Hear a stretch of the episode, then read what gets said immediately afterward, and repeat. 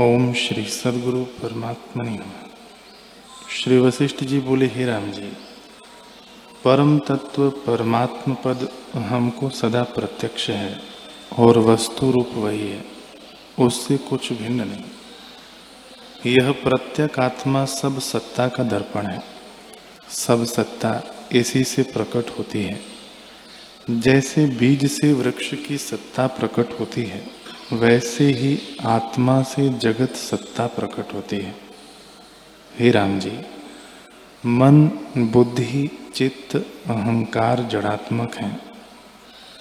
परम पद इनसे रहित है। ब्रह्मा, विष्णु, इंद्र आदि सब उसी में स्थित है। जैसे चक्रवर्ती राजा निर्धन से ऊँचा है, वैसे ही उस सत्ता को पाकर जीव सब लोगों से ऊँचा हो जाता है। उस आत्मा को पाकर फिर मृत्यु को नहीं प्राप्त होता। न कभी शोकवान होता है, न क्षण। एक क्षण मात्र भी जो अप्रमादी होकर आत्मा को ज्यो कत्यों जानता है, वह संसार कलना को त्याग कर मुक्त होता है।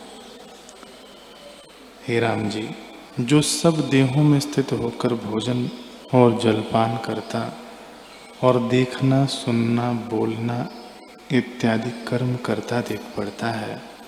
वह आदि अंत से रहित संवित सत्ता, सर्वगत, अपने आप में स्थित है। सब विश्व रूप वही है। आकाश में आकाश, शब्द में शब्द, स्पर्श में स्पर्श, नासिका में गंध इत्यादि वही है।